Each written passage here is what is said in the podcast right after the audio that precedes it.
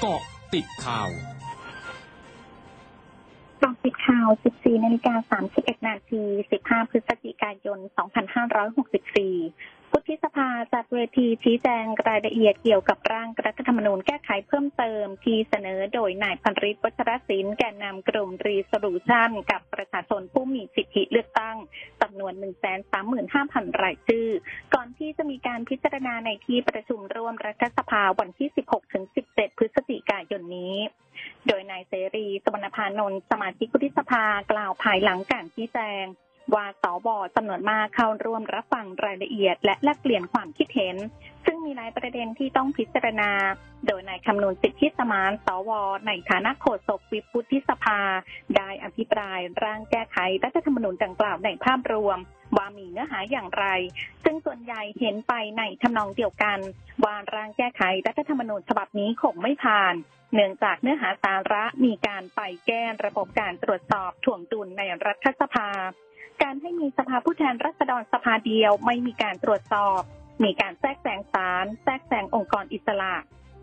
และร่างดังกล่าวที่เสนอให้มีสสสภาเดียว ลดจำนวนสสเขต 350 คน สสบัญชีรายชื่อ 150 คน ซึ่งขัดกับรัฐธรรมนูญแก้ไขเพิ่มเติมว่าด้วยระบบเลือกตั้งที่รัฐสภาลงมติเห็นชอบไปแล้ว ซึ่งเชื่อว่าการลงมติของรัฐสภาในวาระรับหลักการ ที่ต้องใช้เสียงไม่น้อยกว่ากึ่งหนึ่งของสมาชิกที่มีอยู่ของสองสภา จะไม่ได้รับเสียงเกินครึ่งแน่นอน อย่างไรก็ตามสวพร้อมจะอภิปรายในวาระก่อนรับหลักการ ซึ่งเบื้องต้นมีสวเข้าชื่อขออภิปรายแล้ว 15 คน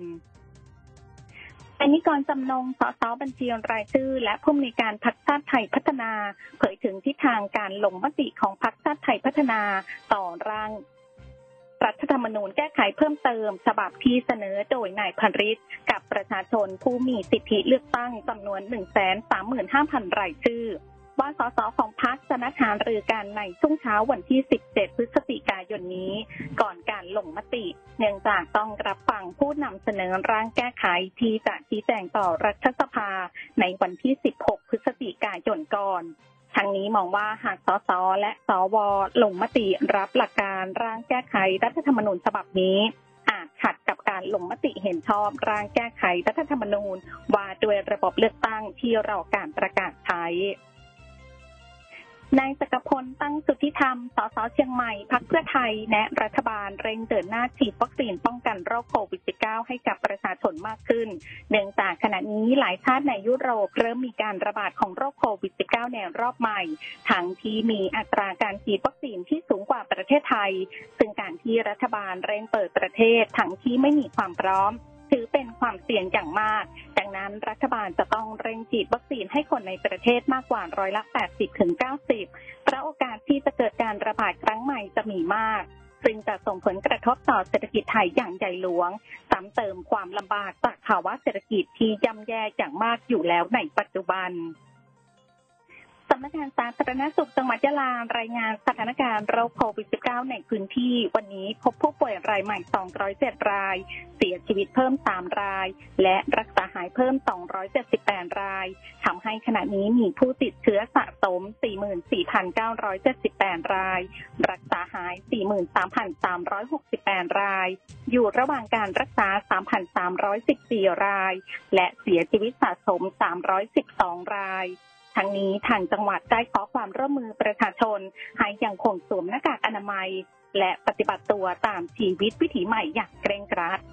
ช่วงนาคืบหน้าข่าวอาเซียนค่ะ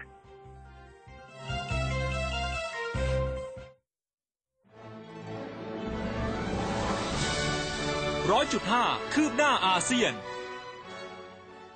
กระทรวงสาธารณสุขสปปลาวออกคำแนะนำให้ผู้ติดเชื้อไวรัสโควิด -19 ที่มีอาการป่วยเล็กน้อย หรือไม่มีอาการให้กักตัวที่บ้านแทนการนอนพักรักษาที่โรงพยาบาล เพื่อลดอัตราการเสียชีวิต เนื่องจากเจ้าหน้าที่ในโรงพยาบาลจำเป็นต้องมีเวลามากขึ้น ในการดูแลผู้ติดเชื้อที่มีอาการป่วยหนัก